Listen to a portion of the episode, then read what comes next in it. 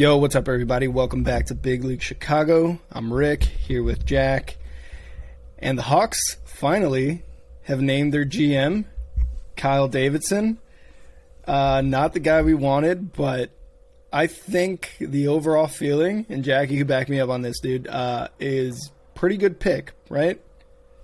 Yeah, you know, I think uh, the the odds-on favorite going into the, the search. You know, he was he was put in the interim role when uh, when Stan was let go. He's been with the, the organization uh, as we've talked about, you know, a few shows ago. I think for what 15, 10, 10 years now since 2012. So you know, we're coming Yeah, up on, been- on ten years. Been with This these guys for a while. So uh, you know, a lot of he stepped into that assistant GM role about a year ago, and then took over in October. Um, you know, I think uh, um, people seem pretty excited to see what he's going to do. You know, he made that small trade for Lafferty in the middle of the year, and he's been an exciting uh, addition to the lineup. But you know, we'll talk more about him. I think during our breakdown of uh, Thursday night.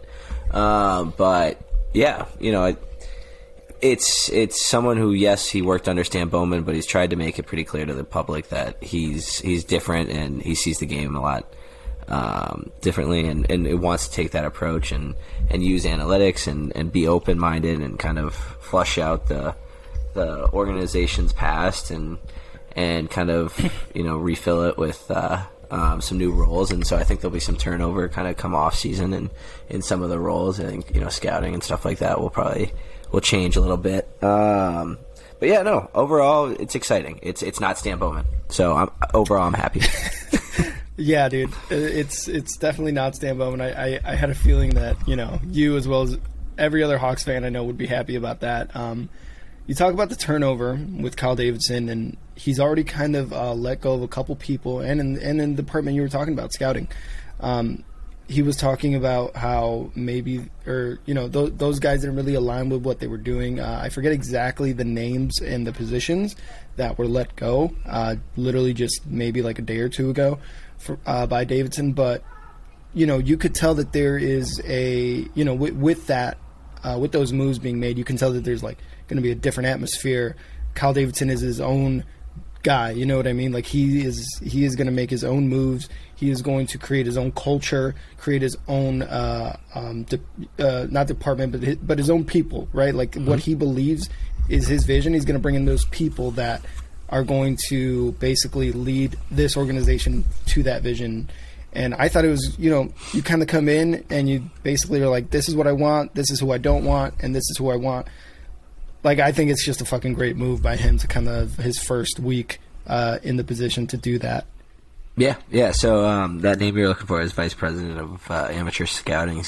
Two guys actually. It's Mark Kelly, a guy who's been with the team for for a while. He's actually been spotlighted, and for you Hawks fans that have watched their kind of Instagram stories of and YouTube videos of drafting through throughout the years, he's been a big figure in that. And then also, I, I guess the assistant GM Ryan Stewart were both let go on Friday. So yeah, like you said, making moves, heads are rolling, um, you know, Yeah. keeping everyone on their on their toes, and, and that's what needs to happen. You know, they need to take this as and treat it as a premier organization. It's an ori- original six franchise, and for coming off the decade that they just had, you know, you can't can't fall back into the mediocrity and irrelevancy that they had throughout the 2000s and uh, um, you know when Bill Wirtz was was your owner it was it was tough. Yeah. you couldn't watch the Hawks on TV and you know it it was tough times for that organization. So the, the last thing I think Danny Wirtz and and and Kyle Davidson want to do is uh, is you know f- take steps back. But unfortunately you know I think Davidson has has also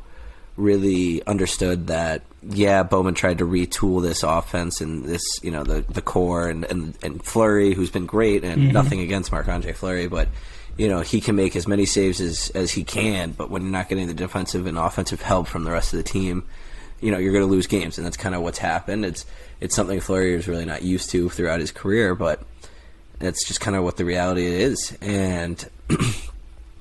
he understands that you you're going to need a more of a rebuild, and through scouting, through developing your prospects, through Rockford, and and throughout the mm-hmm. organization, and and you know, yeah, that that that sounds like oh, how many years is that? But it's it's being honest and, and and it's transparent about what the what the Blackhawks need right now, and it is a rebuild. Yeah, and I, I think that was easily one of the most important things he could have said during his like press conference, right? Like, this is absolutely a rebuild.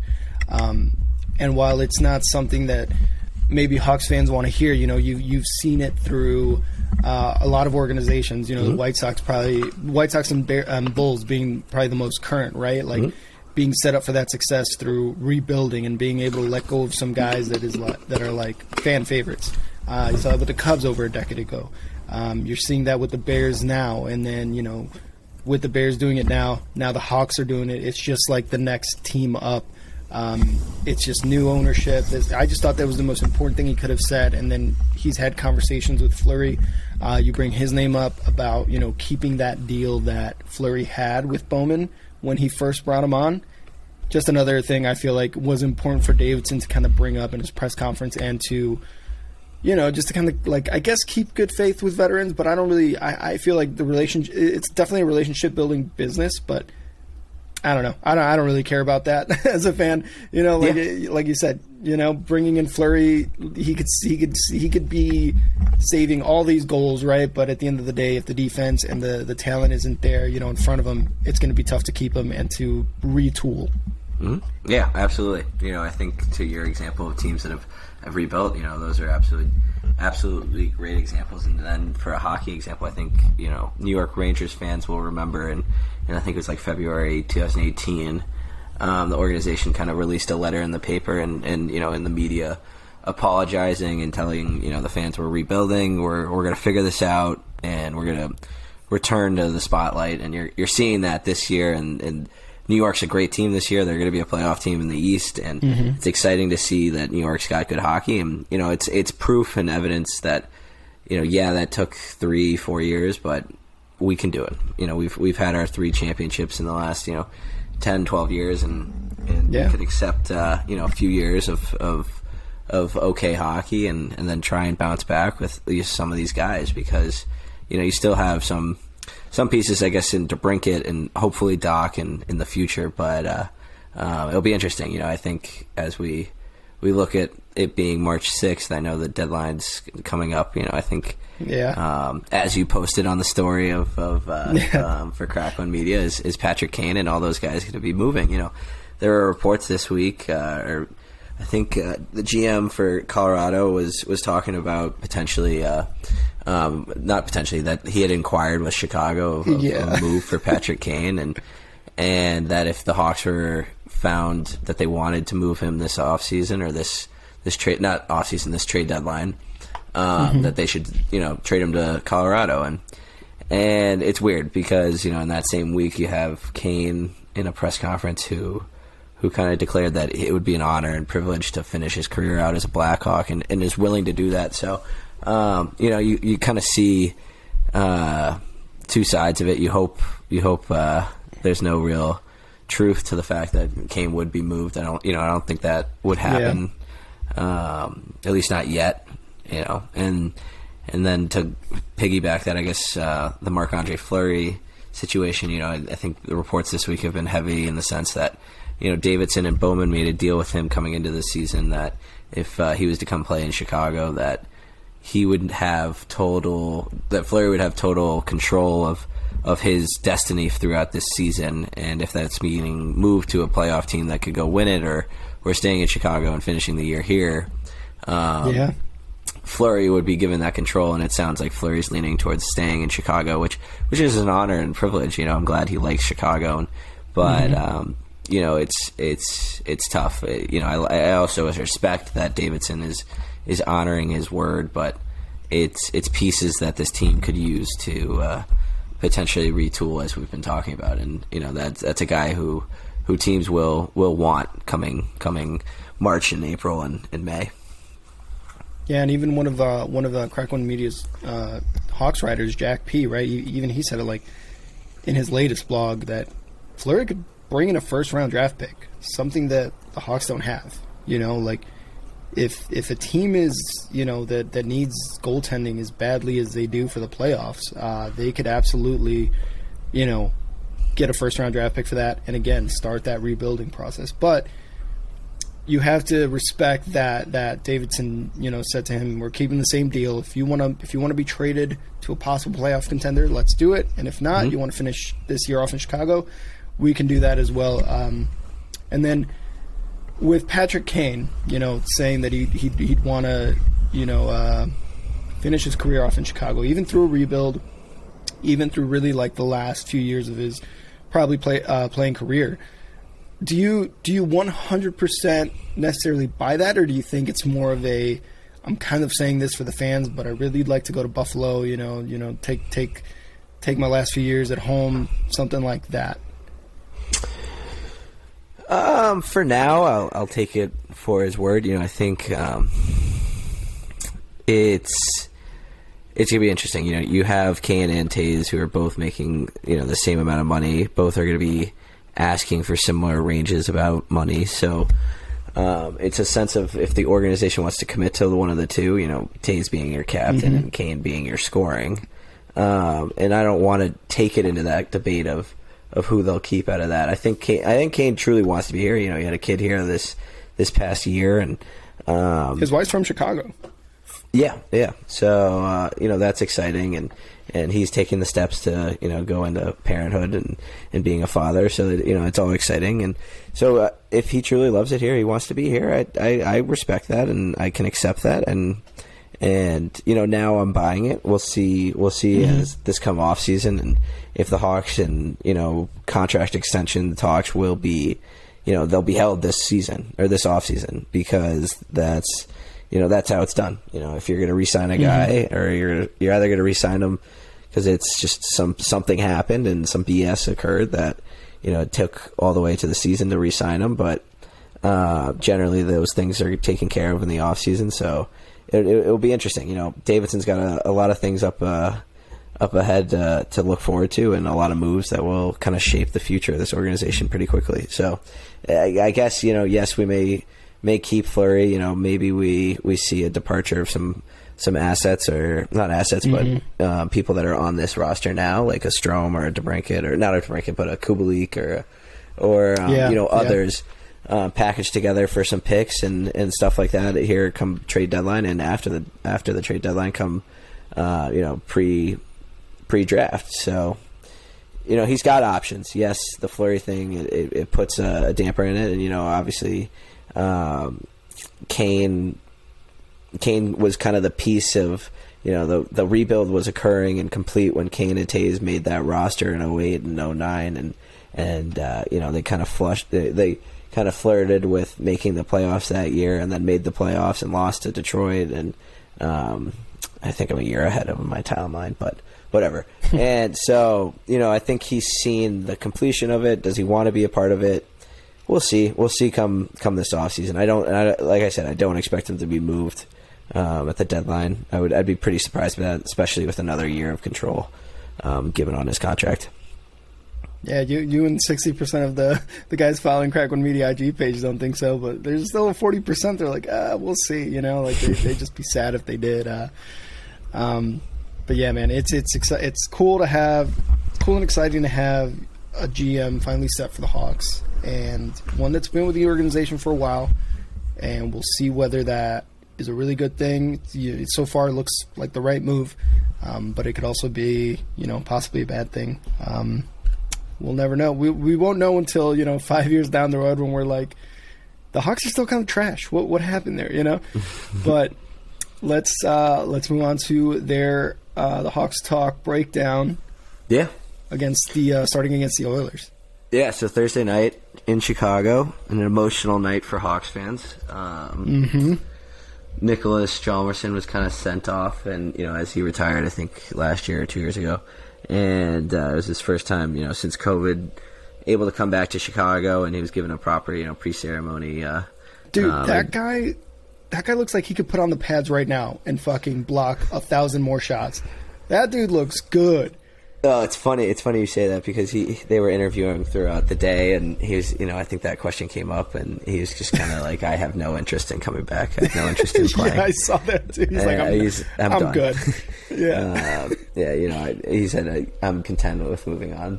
So you know, yeah, no, Hammer was Hammer was a big uh, big role of this team. You know, he won three cups with the team. He he uh, led the team. I'm pretty sure every year in block shots and and it was a key role of that blue line. And uh, you know, so it was, it was sad to see, but uh, you know, it was great that he got a good uh, you know standing ovation and, and was it was mm-hmm. sent off properly by the by the organization. But uh, unfortunately, and it wasn't the only sad moment of uh, of the night, as you know, as Thursday marked the the first uh, first time uh, you know future Hall of Famer Duncan Keith has has made his return to Chicago since you know being traded uh, mm-hmm. Uh, to Edmonton last year, and and um, yeah, that was you know the Oilers kind of did something nice on uh, on Wednesday on their at their skate. They you know lined up in the hallway and gave him kind of like a tunnel to walk through, and it was nice to.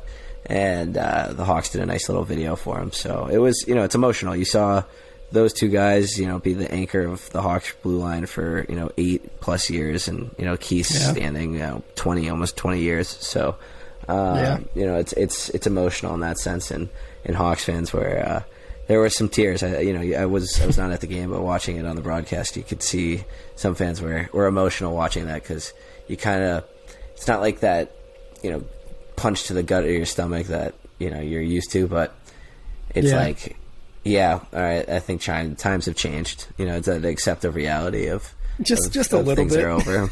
so, but in terms of the game, in terms of the game, you know, the Hawks Hawks started out great. Um, I, they they were able to get a get a lead, and you know, in Hawks fashion, coming into the third, it was it was tightly contested, and Edmonton was able to tie it up. You know, I think Draisaitl was able to was able to get the goal and uh, sends it to overtime, and so we mm-hmm. get about halfway through overtime, and Edmonton takes a penalty, and you know Kane and or Kane and DeBrincat were able to do their thing. They tried it a few times, and and Kane sitting on on one side of the crease was able to pass it across, and and DeBrincat was able to fire home the one timer to to take the win. Uh, you know, Hawks had goals from Kubalik and, and Lafferty. You know, someone I mentioned earlier, Lafferty, who who was um, you know traded for earlier in the in this season. Uh, you know, kind of a guy who had needed a home, new home, and he's he's found it. He's on a one year deal, but uh, mm-hmm. uh, he's he's a guy that's is willing to get in the corners and, and do the dirty things that, that it takes to to win and, and make your team a success. So he's a guy that you love to have as as depth for, for your offense. So uh, you know, hopefully the, the, he's able to stick around here come off season, but. Uh, you know, it was nice to see Lafferty get on the board. But he was yeah. he was someone that that wasn't very well known, at least like you know, for maybe definitely I'm a casual, right? Like I'm a casual fan for the Hawks. You're more of like the nitty gritty fan, but for me, it just seemed like it was he was somebody that was kind of like unknown until you know he came to the Hawks, and then was, he started like making that impact, like you're saying.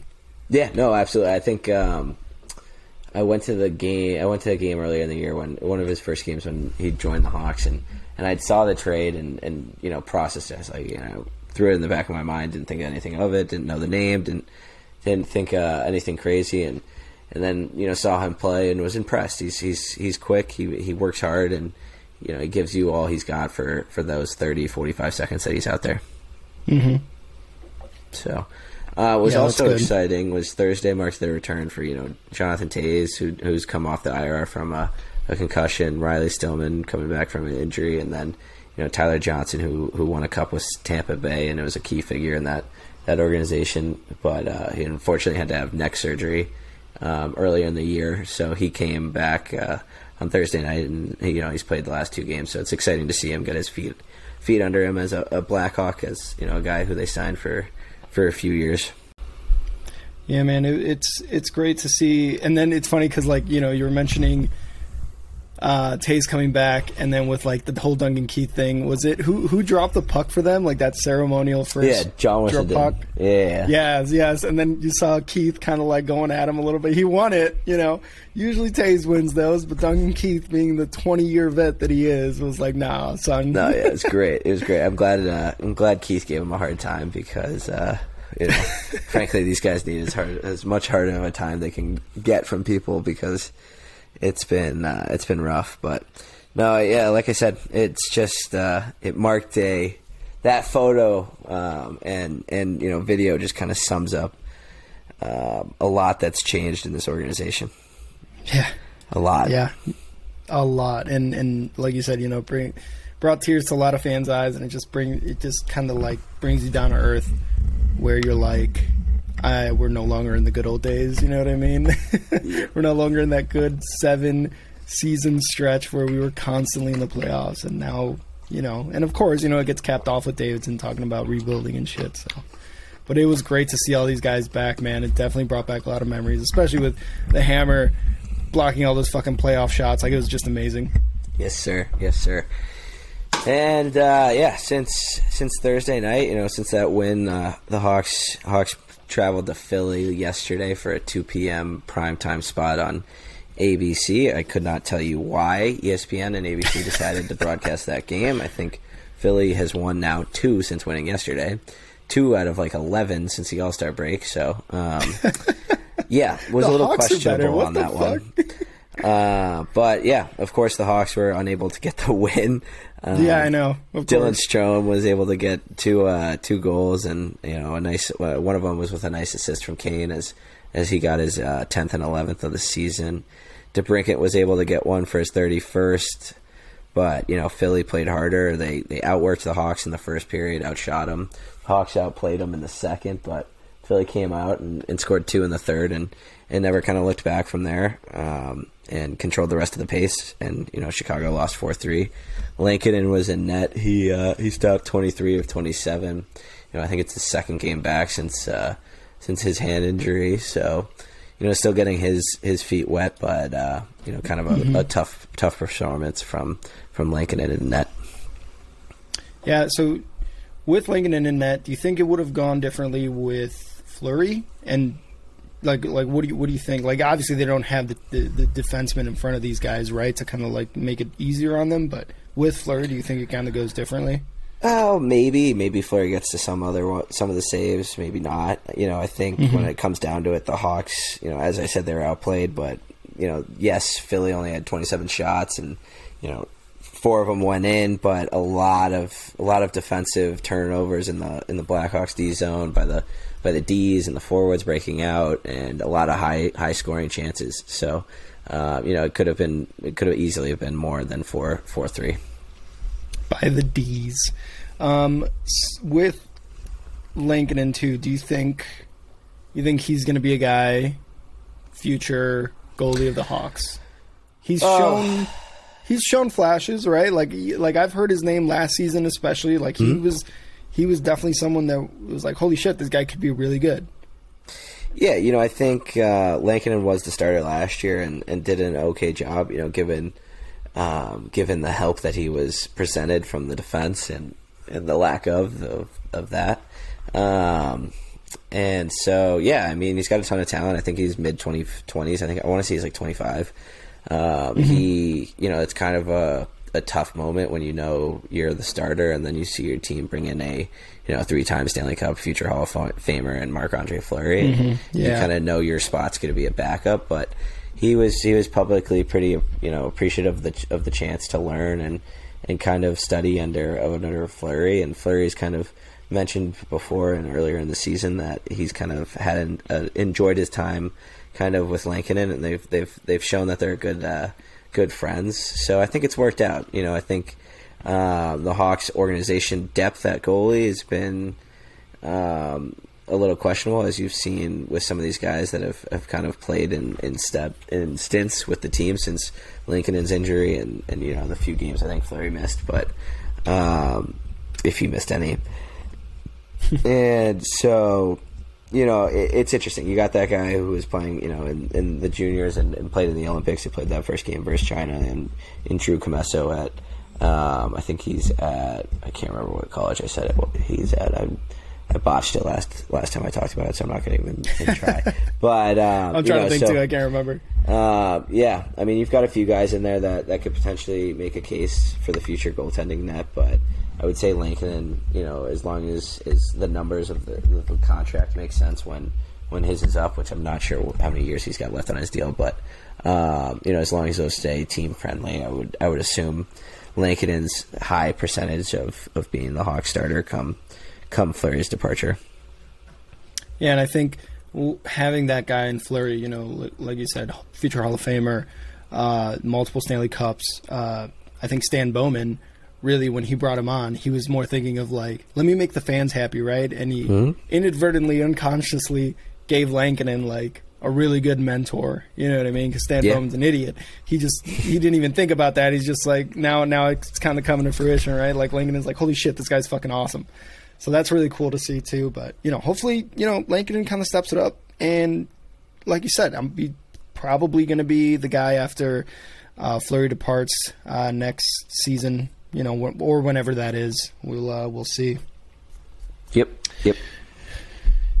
And ra- yep, wrapping up Besides that, Hawks I talk. think- I think they're playing today versus Tampa. You know, defending champions. So Yeah, hopes are not yeah. too high. I- I've got money against them already. so, uh, truth be told, um, yeah, I think Dude, that let's would, play that would- spoilers. Let's play spoiler. I think that would uh, uh, wrap up Blackhawks talk for us. Yeah, you got any questions Yeah. or thoughts? No, man, that, that was good. I like that. Uh, we can go into the somewhat positive news from the MLB coming out. You know, they uh, they realized the impact of what's going on with uh, cancellations of of uh, the first week of the season. I think that's been pretty pretty uh, pretty set in stone here. Um, what the union though and the you know MLB have done though uh, with that impact is start a fund for the affected workers, whether that you know be stadium workers, um,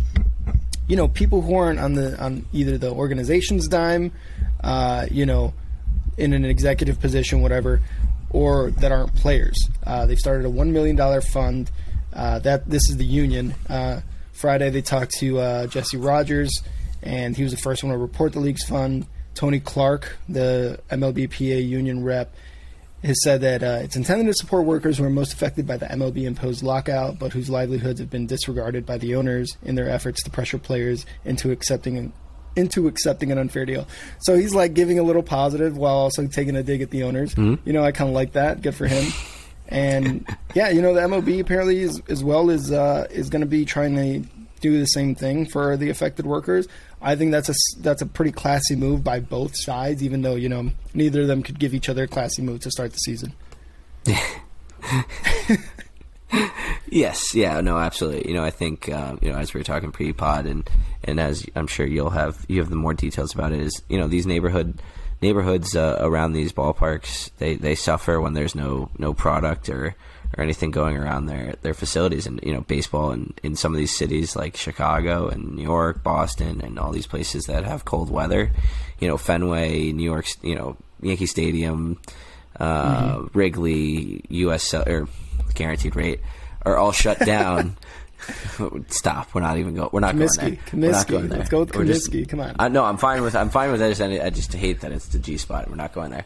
Uh, but uh, uh, yeah, no, like the ne- neighborhoods surrounding these areas. You know, I grew up in in Lakeview, Wrigleyville, so um, you know I understand like these places need need the fans to be there to to make their money and and to survive. And you know this this obviously affects the fans, but it always affects more than just the owners. And you know you're seeing that through this. And you know all credit to the fa- the the players, and you know I guess we'll give that's what I'll give to the league. But uh, that's all they'll get from me because you know you get get a deal done. You know uh, we're we're seeing series be canceled by the day and and yeah no so uh, you know but good for good for the people that are getting getting some uh, uh, you know some support. Yeah, yeah, really good for them. And you know, you mentioned like the neighborhood areas, Wrigley Field, like in the fucking dead center of Wrigleyville. Obviously, you you you go to a game, you walk across the street, you're at a bar.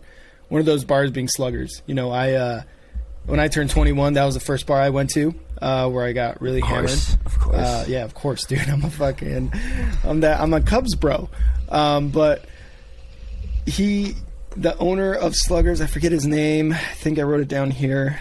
Damn it. Nope, I didn't I didn't write it down. But but the owner of Sluggers and Murphy's Bleachers as well. We're talking to um, one of the guys from NBC Chicago uh, saying that, you know, it is gonna affect that that not having season is definitely going to affect their business, and it's obvious, right? What what happens in Sunday, Saturday day games at Wrigley when you know the game's over, Cubs won. Hopefully, uh, you go across the street to Sluggers. take a you know drink a few beers, maybe take a few swings up upstairs, you know, in the in the cages, make a complete jackass of yourself trying to do so, but it's definitely taking an effect, taking a toll on them. So I think uh, you know, just all Cubs fans who do listen to this, just go to Sluggers for no reason. Go to go to Murphy's Bleachers. Go to Moe's. Go to, go to just that area this summer. If there is, you know, for as long as there isn't games uh, this season, go get hammered. Go let's, take some let's bring more support. Go swing What's some, that? Go Yeah, swing- go take some some hacks. You know. Yeah, if Go you're not, if you're not, get some, get some if you're not trying in. to, if you're not trying to drink, you know, you're trying to have a good time. Go take some fucking hacks in the cages, man. Like, Yeah, you can say, you know, a- I got home, I had some beers, but you know, I worked out a little. I took some hacks. I worked on my hand-eye coordination. You know, keep your eye on the ball. Just try not to get hit by it. Uh, it was so funny. There was a video of uh, of Anthony Rizzo doing like the, the Happy Gilmore and taking fucking uh, baseballs to like the chest. He was like standing in front of me. He's like, "Let's go!" and he was getting hit by it. Yeah, it was so fucking funny. Um, don't do that. I do not expect you guys to do that, but it would be hilarious if you sent us a video of that uh, to the Crack One Media page. Uh, that'd be hilarious. But yeah, definitely go to Sluggers. Go to all these neighborhood spots. I don't really know like well, G spot. Where where is uh where's there a spot around Cork there and like, really carries Sox is what I'd say. Is the big Cork and Kerry's. Um, Oh, okay. that right. Um, you know, I I would say uh, that's probably the go-to spot around there. But yeah, no, I mean, like you said, it's it's smoke support your local businesses, especially coming out of out of this pandemic. You know, I think people are excited to be outside. I think you know, er, I don't.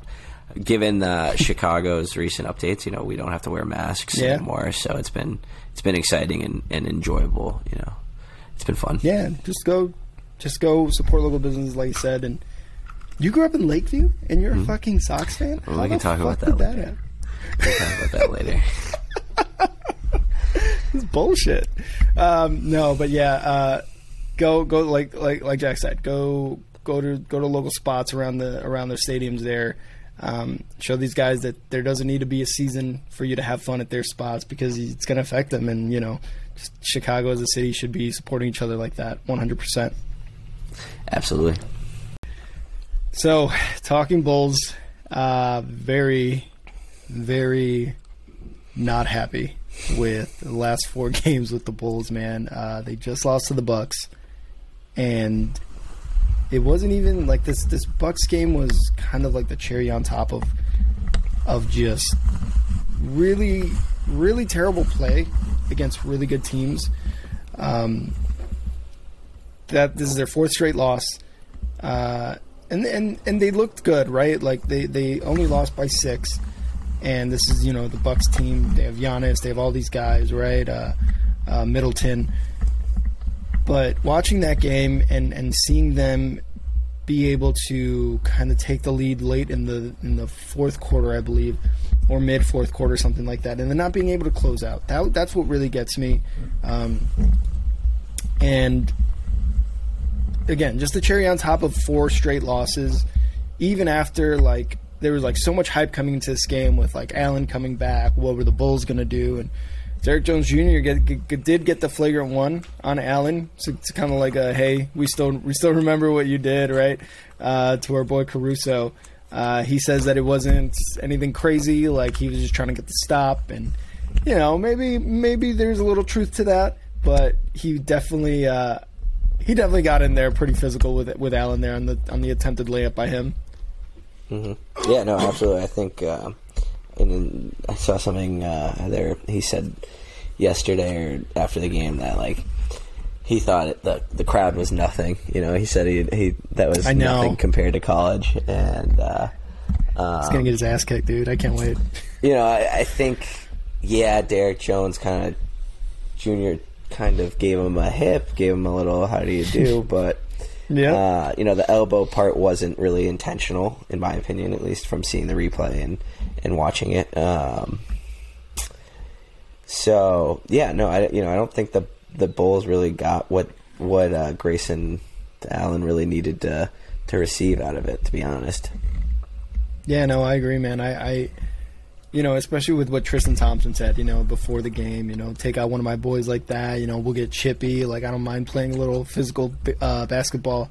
uh, you, at least as a as a fan, I was expecting like, oh shit, here we go, right? Like Tristan Thompson's gonna get on this guy, you know, coming in for a block. You know, he's gonna, he's definitely gonna give him give him the the w- welcome back, you know. And this is Tristan Thompson's the guy who we got way after that, you know. So it's Mm-hmm. it's awesome that he kind of took on that mentality.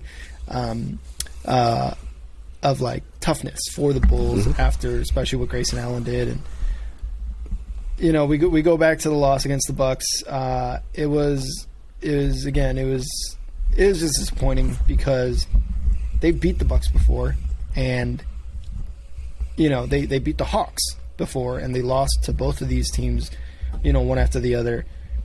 Um, obviously Derrick Jones Jr. had a really good good game, and especially with the little uh, with the little foul to uh, to Grayson Allen. But Jrue Holiday, man. what's that? I said Jrue Holiday, man. He was he was the It- he closed that fucking game. He really did, and you know Jrue Holiday ended up with 26 points, which you know isn't very Jrue Holiday like, at least in his career, um, from what I've seen. But he did. He closed out the game. The the you know Giannis is Giannis, um, and you know don't get me wrong. There was there was a lot of scoring on the Bulls end with Zach LaVine getting 30, DeRozan with 29. Um, Vooch did did didn't do too bad, 19 points and nine rebounds, but you know it was just there was a lot to be uh, there's a lot to be desired um, uh, from the Bulls team, and there wasn't really much scoring from the bench. Uh, even Ayo and fucking Tristan Thompson only added 12 points total. so it was a tough loss. and that's you know, in, in the fourth quarter they had Ayo on Holiday, and Holiday abused. You know, I know Ayo Ayo's a good def- did. defender, but like you know, he was pulling up his, he was you know giving him the ass, uh, Mm-hmm. fade away, mid range cash, and it felt like he did that for f- four or five possessions in the fourth, and. Uh, you know, Ayo just kind of didn't really have an answer for it. And, you know, again, it's a rookie and he'll learn these things. And, you know, Jrue Holiday is a great mid range shooter. So all credit due to where that is. And, but yeah, you know, I think Giannis did what he had to do in that game. I thought Giannis didn't look great. But, Yeah. uh, yeah, no, I think there was also one moment where uh, there was a jump ball because they thought LaVine had gotten fouled on the three, which wasn't a foul by Middleton. And Oh, yeah, yeah. you know Thompson wasn't on the floor, and it was Vucevic only, and you kind of saw it was I think it was Vuce- Vucevic versus Giannis in a you know a, a jump jump ball, but you know I, I think you, know why wasn't Thompson out on the floor? I think he had five fouls, so they're you know being conservative towards that, but. Um, Yeah. that's you know it, That's it- it- exactly what it was. I think it begs for that need of size in that Bulls lineup. Yeah, and again, you know, we we a lot of the a lot of uh, fans, a lot of you know articles are saying that once Patrick Williams comes back, you're gonna have that size, that athleticism as well. You know, him being a younger guy too, it's gonna be awesome to have him. And I, I'm not gonna lie, I was excited about Thompson. You know, and and Oh, I think we, I think he will be a good addition. Don't don't go don't get me don't go wrong. Yeah. with that. and and that's the thing. Like, it's just me seeing the last three ish, four ish games or whatever, and being like, "Fuck, he's not." He's not making that immediate impact I, I, had, I had expected, but those are like high expectations to have for a guy who uh, just came onto this team and is learning the team and is learning, you know, not how to play basketball, but how to play in this system. You know, I'm sure he knows how to play basketball fine with any team, but you know, just learning the team, um, being around these guys. But that's just me being just kind of like that. Well, I I, think- need fucking results now. Well, I think the Bulls front office also put that kind of on themselves as well because they didn't make a move at the deadline, and you know their their move was That's signing a a, a guy who was getting waived and released by a, you know an organization, and that being Mm-hmm. Tristan Thompson. So, yeah, no, I think it's very fair to have those expectations because um, you know you want you're seeing this product, you want to succeed, you want them to carry on, and you know you think you, from what they have in terms of a guard standpoint and and the guys coming back from injury, they have the talents. You know, did they build around it enough through through the season and through the deadline to do that? And you know, people don't think so, and you know they they're claiming getting those people back from injury is kind of their deadline without really saying that, but like that's kind of the opinion. Yeah. you know, they're letting off. Exactly, and and just kind of with those expectations, you know, you you do. You've got Tristan Thompson, and then you, you go on this four game stretch where you you know the Bulls just look flat. They don't look like the team that they they were in the first half of the season before the deadline. Um, and that's just kind of where they're at now. But you know, like you said, you, there, there's definitely some expectation uh, when when Zoe comes back, when Caruso comes back, when Williams comes back, and they did, uh, from what I read, they were doing practices, no uh, non-contact practices, but you know that's still good to see that they're coming Mm-hmm. back um, here soon and that they're practicing with the teams and stuff. So Yeah, Caruso's been just- posting some stuff on his Instagram of Yeah, him taking yeah, some yeah. shots. So hopefully it'll be soon. Fucking- I don't know about when's, what's. Lon- do we have any real estimate? I don't know off the top of my head of what Lonzo, Lonzo's return date looks like. if I'm not mistaken, I think he's supposed to come back before Caruso because I think he was out before that Caruso injury. Because I think that Caruso injury was like fuck. Now we added another guard to, to the to the uh, injury list, right? So I, I think Zoe, after having his surgery, is going to be coming back before Caruso, if I'm not mistaken. They both had the same four to six week timeline. Um, so I think that's kind of where we're at there. I, I don't think they've placed an exact date, uh, but I think they said late March from like reports a couple weeks ago. Well, they're gonna have to move on. I mean, I guess who do you think they Mm-hmm. move on from? Because they're gonna have to. They're gonna have to get rid of. What two It's tough guys? to say, man. You're, you're or what three? Because you have three guys coming back from I- injury. Um, yeah, that's true. I think, I think looking at you know kind of their lineup right now, I think at this point they do get rid of Matt Thomas. Um, he he really hasn't done shit uh, ever since they uh, brought in Tristan Thompson. Um, probably uh, Malcolm Hill again, someone who hasn't really like done too much. much. Yeah. Um, as as far as a third, man, that's tough. Be Because it, it's to see who looking they right. do. Not there. Yeah, I just it, it's crazy, but like maybe Tony Bradley, but he's also a center that we kind of you know we still need we still need size. So maybe Yeah. Bradley. I don't know. There's there, that's actually a really good question, interesting point to bring up because now, like you said, who do they, you know, cut back on? I think Matt Thomas for sure, Malcolm Hill for sure. You know, you're not going to be like eh, iffy between them and Tony Tony Bradley, but yeah, it- it's interesting. I didn't even think about that. You know, like as like a as like a fan, I'm just like, yeah, bring him back, bring him back. I don't even give a fuck about the moves, right? Like not until I hear about him do I even care. But yeah, interesting point because you know you want some depth, but I think Zoe, P. Will, and Caruso bring a lot more depth than these guys. Oh, absolutely, absolutely, without a doubt. So And then, you know, they've got the the Sixers up next again in this next in this stretch of tough. is it games. today or is that tomorrow? I think. uh Let me double check here. Might be tomorrow. Yeah, it's tomorrow. God damn it! I just pulled up the score app and Colorado Rockies versus Cu- or sorry Diamondbacks versus Cubs canceled. God damn it! Still depressed about that. But yeah, the the Sixers are tomorrow, um, and basically the Achilles heel of the fucking Bulls. Um, really, any team. I mean, I think they're still they're you know they haven't won a game against the Heat either. Uh, so so the Heat and the Sixers are really one of tho- those teams that are really really killing the Bulls as of late, or pre- I mean pretty much through the, throughout the whole season.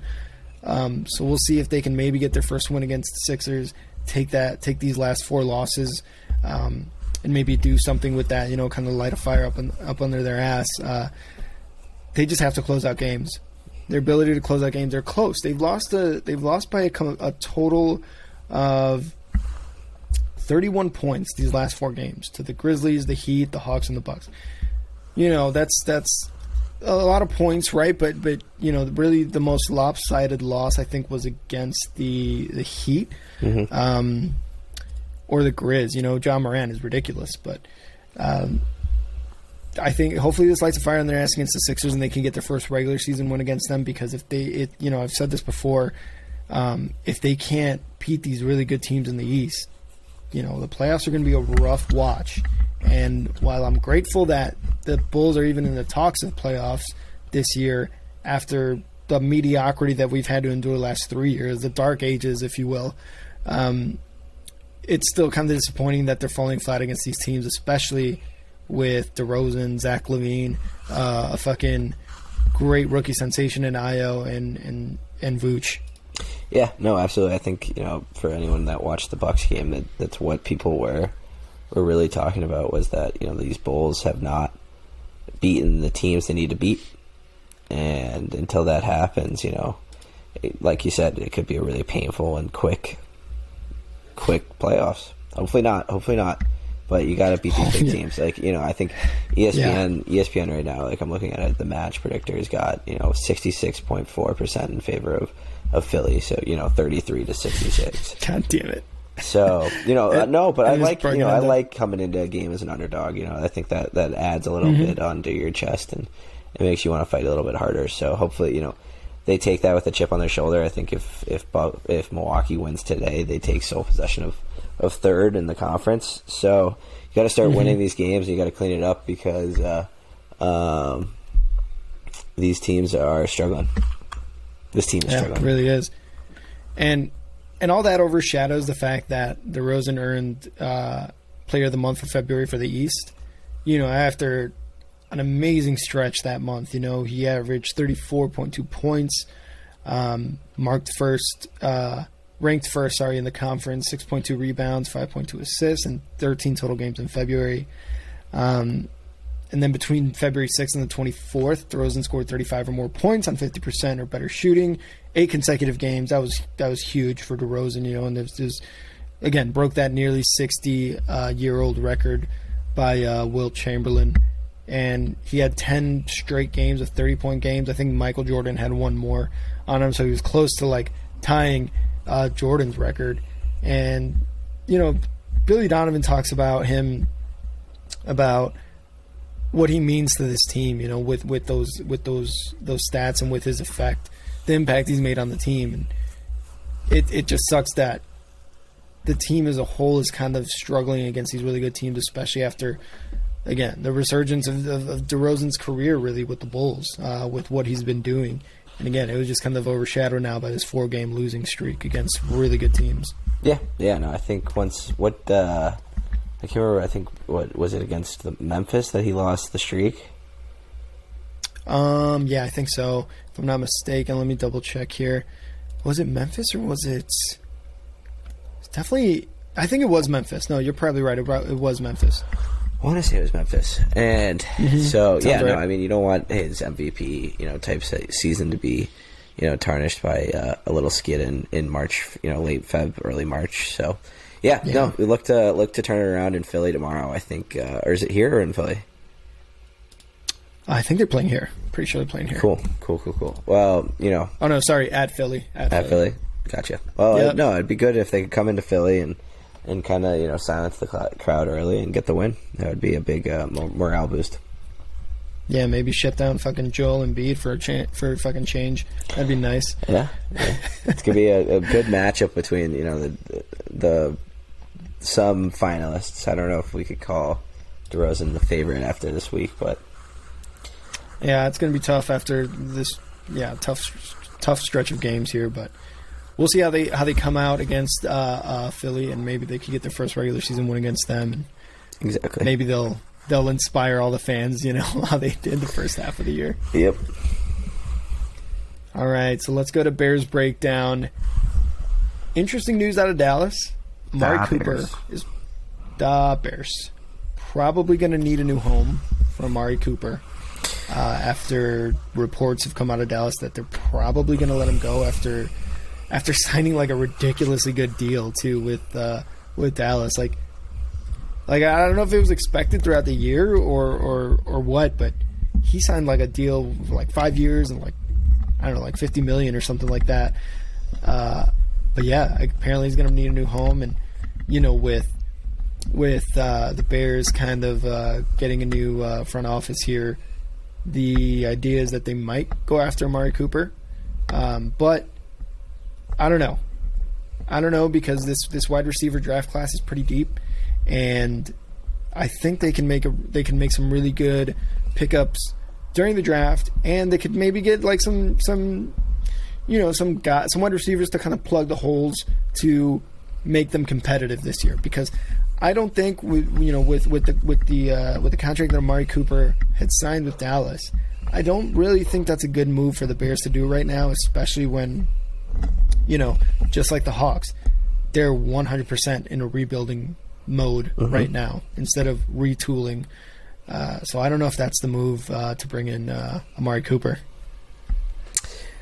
Yeah, it'll be it'll be interesting to see. You know, I think we uh, w- will have this.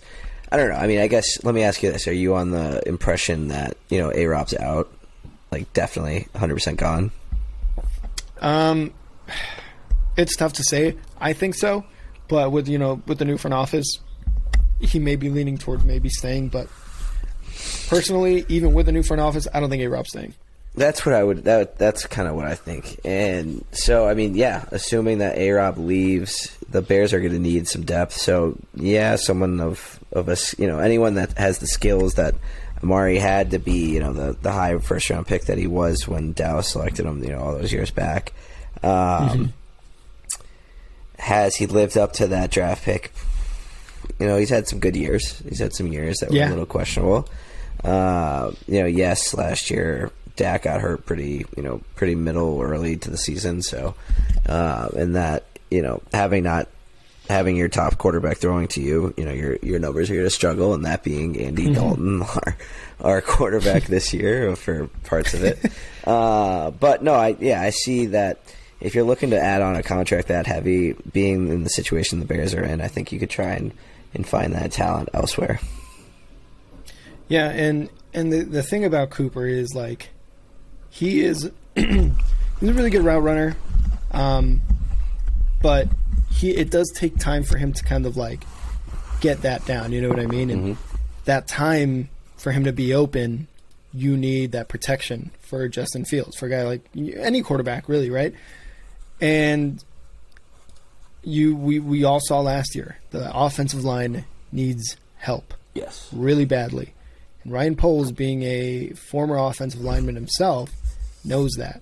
And he is pretty clear about not only adding like these playmakers for the for the Bears, you know, someone like Cooper who can actually do that. Um, but most importantly, starting with the offensive line. And while he hasn't really been like too outspoken on Teven Jenkins or Larry Borom, I still think personally they're going to be really good and they're going to be on that line for years to come. But he knows that there- there's definitely some like some some some holes to fill, some some guys to maybe let go of, bring in other guys. I just I just am very confident in in Poles being like we need to update this line first, and then we can start talking about big time wide receivers, guys who can make plays. Because Justin Fields not only needs the time, but he needs that you know protection, just in general. Even if he does want to end up running the ball himself. Like I said, Amari Cooper can make the moves. He can he can get open, but again, that takes time for him, and Justin Fields needs time, and that's not something he had with this uh, with this offensive line in this past season. Yeah, no, absolutely. I think you know you saw it with with um, how many times he was getting sacked, and you know protection is what leads to success. And you know if you can't be protected, it, it also leads to uh, you know the negatives of injuries. So I think you got to protect your your your number one asset being Fields. So getting that that offensive line settled in and and locked down is I, it has to be you know the number one priority of this offseason in, in in my opinion as well. Yeah, and they've got like about twenty six million dollars in, in cap space right now. Uh, the Bears do, so they could probably afford a, a couple of uh, of uh, big contracts. But you know, with what they're trying to do, protect Fields and all that, I think they should absolutely spend that on on offensive linemen, whether that be through free agency, uh, you know, just kind of like uh, the draft, bringing in guys who can maybe like begin the rebuild, but also be those mentor guys. So a Larry Borom, a Teven Jenkins. Um, you never know. They they got money, but I don't think spending it on a wide receiver when your O line is questionable is the right move. Uh, it would definitely help out Justin Fields. Um, you know, even if they brought A Rob back, they they're going to definitely have to pay him. You know, they can leverage that really bad season he had last year, but it would be it'd be smarter to go the offensive line route. I think so. And again, with the with the wide receiver class, uh, from what I've read, being as deep as it is in this draft, I think they can. I think they can get a couple of uh, gems in those middle to late rounds. You know, with like like they did with Mooney, for example. Yeah, yeah, Um, absolutely. Yeah, and then and you know they they got a couple good guys right now that have been on the team. uh, Goodwin. Um, really, that's the only name that's coming up other than A Rob, uh, but obviously Mooney as well. So we'll see. I think they should definitely bolster up that uh, offensive line first, and then worry about big contracts like a wide receiver. Make Chicago a location, a free agency destination that that they want to come to first before spending the money that they want to spend on a guy like Amari Cooper. Yeah, absolutely. All right, so that's Bears breakdown. We'll see what, what, what that has to offer. We're gonna, I'm gonna follow the draft closely, obviously with Ryan Poles uh, and Eberflus, this being their first draft as Bears guys. Um, wanted to get into the Instagram questions. We had asked you guys on the Crack One Media Instagram page. You know, any questions that you had for us that we that you wanted us to cover on the pod. We did have one, and this is a good one. Uh, obviously, with the playoffs, um, you know, most importantly most notably, actually, I should say the the the uh, Bills and uh, Chiefs coming down OT. Josh Allen never getting the ball in OT. One of the questions was overtime in the NFL sucks. Can you fix it? Uh, Jack, do you want to go first? What do you think? Um, I think there's been a few talks. You know, you're seeing hopefully the movement happen. So, in my opinion, I would like to um, either adapt a, a version of the college football rules if it's not at the 20 or the 25 maybe you know have it be the the potentiality of starting at the 50 or something like that otherwise mm-hmm. you know give each team two possessions and then start the sudden death rule um, and that way you know if one team scores a field goal and kicks the field goal and and the other team scores the touchdown it wins you know both teams had a chance you know that first team that had the ball, they didn't score a touchdown. Too bad. That's your fault. Mm-hmm. You didn't get it done. You lose. Yeah, I wouldn't. You know, I wouldn't mind just because like with kickoffs being pretty much bullshit. You know, ever since they changed the rule of where to kick off, I don't think they should do that anymore. You win the coin toss, like you said, start at the fifty. Uh, if you score a touchdown or a field goal, all right, cool. Now the other team gets it. Now, if you score a field goal, you know, you get the first possession, you score a field goal, they score a touchdown. I think you call it there. Um, I don't think the other team gets another possession if they really settled for a field goal, right? Like you're trying to win the game. Field goals aren't going to win it here. Now, obviously, two field goals, uh, one from each team, sudden death. Now let's get into it, right? If you score a field goal, now you're now you now you get the win. But this whole thing about um, in the playoffs with Josh Allen not getting the ball in overtime after an, a, fucking amazing game that he played. Don't get me wrong, uh, Mahomes had a really good game as well. You know, 13 seconds leading his team to, downfield to get that field goal to tie it to go in overtime. I still think it's important that for these players, uh, for these big time players, especially in the playoffs, you know, I don't give a shit if if Bears, Detroit Lions, you know, um, going overtime and you know the Bears score field goal and you'll call it there, or maybe they score a touchdown and you call it there. I could give two shits if it's like week three, week four between two teams that don't really matter. When it comes to teams in the playoffs, uh, it's I just think it's way more important to do that, do something like that where mm-hmm. Each team gets a possession because it's just electric to watch. It's more football to watch, and it just does it does better things for the NFL as far as ratings in in general. Yeah, absolutely. You know, I think if you look at the sports that that do have sudden death, being you know hockey, pretty much, um, that is a sport where you know both teams are able to easily possess in a short period of time and in, in a significant amount in that short short amount of time um, for both teams to possess said puck in, in sudden death times. And yeah, in football, you know, if if I go out there, I win the coin toss, my team drives down and scores seven points, and um, on the first drive, and it's over. It's just you know what what were the seventeen games before that meeting? what, what yeah. was the meaning of all of that work to get to this point? For me not even to have a goddamn chance to go and score, go and go and respond for a matter of yeah, fact. just even put the offense on the field, right? Like, and if you're upset about the fact that if both teams score a touchdown, let's say, all right, for example, both teams score a touchdown, both teams score a touchdown. You know, in the college rules, they adapted the fact that you have to go for two. You have to start going for two after every once in a while. You know, there's ways mm. to move around it. Like, there's just there's just no reason for it to be a one and done with a touchdown, and then have it happen when when you know everyone is watching and your best two, you know, product, you know, in terms of quarterback and your future of your league is is you know going toe to toe, trading blows uh, round for round, and then you just have it be a you know a sudden knockout when when the guy's in his corner not looking. Yeah, dude, it's it's infuriating. And you know, just thinking about this, talking about this, what would be cool is if the kickers went one for one. If like you both kickers come to midfield, flip a coin. All right, we're gonna start off at the twenty. You make a field goal. both make a field goal from twenty. All right, now the twenty-five. Both make it. All right, now the thirty. Dude, imagine fucking how electric that would be to be a kicker in the playoffs. Oh, kickoff, that would be amazing. yeah, that would be nuts. Well, it's, it's, funny. Like you bring up kickers. Like I think, uh, um, I think if the the reports are like that, Cincinnati's pretty angry with uh, McPherson or whatever his name is because he watched the yeah. halftime show. And you know, people are like, "All right, well, like, who gives a shit? He's a kicker." And and you know, I don't really have an opinion on that, but like, it just would make a, a, kicker mean so much more to to your team. So I like that idea. I do. I think man, that'd be fun. Man, man was trying to vibe during the Super Bowl. What you know? Um, but yeah, that dude, that would be fucking electric. Imagine just sending your kicker out there, like, dude, it's really up to you now at this point. point, and especially with the with the craziness that it was in Buffalo. I think with the wind, right? Like during that yeah, playoff oh, yeah. game, absolutely. Um, imagine that. Like you have to, your kicker has to be fucking on it.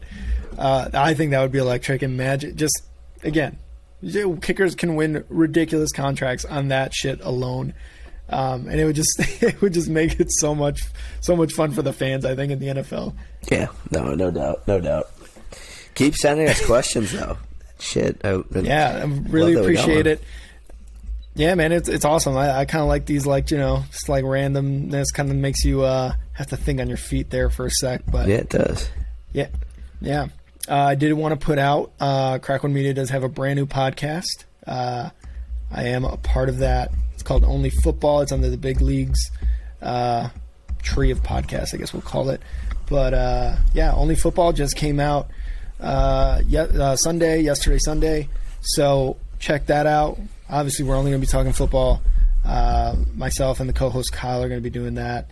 Jack, you're welcome on anytime you'd like to come on. Yeah, maybe we'll have to hop on closer towards uh, um, closer towards uh, maybe the off season or football season starts. Yeah, absolutely. One hundred percent. Maybe talk. I'm, I'm not gonna lie. This, this Blackhawks season, it's burning me the fuck out. I was gonna um, say you don't look, you don't look happy at all. uh, yeah, we we we battle on for another day. Uh, yeah, that's that's kind of that's kind of the move right now. But yeah, no, definitely go yeah, give you guys a listen. Yeah, man, that'd be that'd be much appreciated.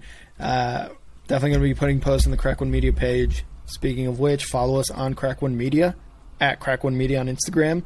Obviously, we're putting out stories for questions, um, putting out polls, things like that. Give us a follow, share if you enjoy the podcast, Big League Chicago. Go listen to Only Football. Share that as well if you enjoy it.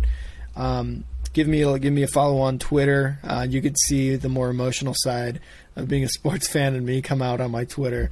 Uh, if I could just be as crazy on Twitter here, I'm sure we'd get. I don't know. We'd get a lot more questions, a lot more people being like, "What the fuck is this guy on?" Um, follow Jack at Sithyman on Twitter as well, and yeah, read the blogs. Go on crackonemedia.com, and again, just share if you enjoy. If you're enjoying uh, all this all this coolness that we're bringing you for uh, Big League Chicago. Absolutely. Absolutely. All right. As always, a pleasure. Yeah, man. We'll see you next time. See ya.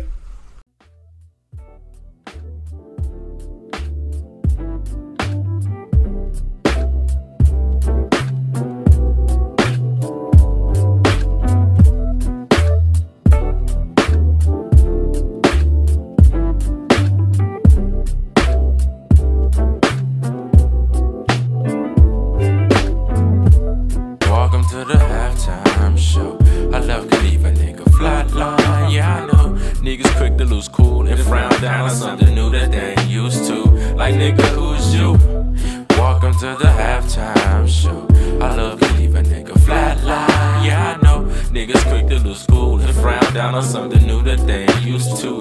Them all these little screw niggas, they lame. Fuck with them, I can't. Basic minded and strange. Vision faded and plain. An ex nigga wasn't really with it, was on some bitch shit. Wasn't a fan of you figure. And I only like the skinny women. Shit, I like my women plus size, no lie. That why I stretch marks on your butt thighs, that's fine by me. She cooks whenever I slide. Pasta burger, french fry. Sometimes I don't even eat. She fuck with my brushes, my fluffy. She swear she let me eye. Kiss on her tummy, my tummy XL and fit her perfect. Won't catch me lurking at all. My Richard once I spit all. Since so proud and so tall, those cheeks a round of applause over and over and over again. Told my homie and my parents we were only just friends. At first, I couldn't let my secret out then. It's getting deeper now, but I don't care what others think about me. Came out of depression, had to pick up the penny, get skinny nigga. Thick wallet, chubby, chasing them Benjamins. Now tribe got all day to change the name, so we winning again. Sound posse network, hey. Welcome to the halftime show.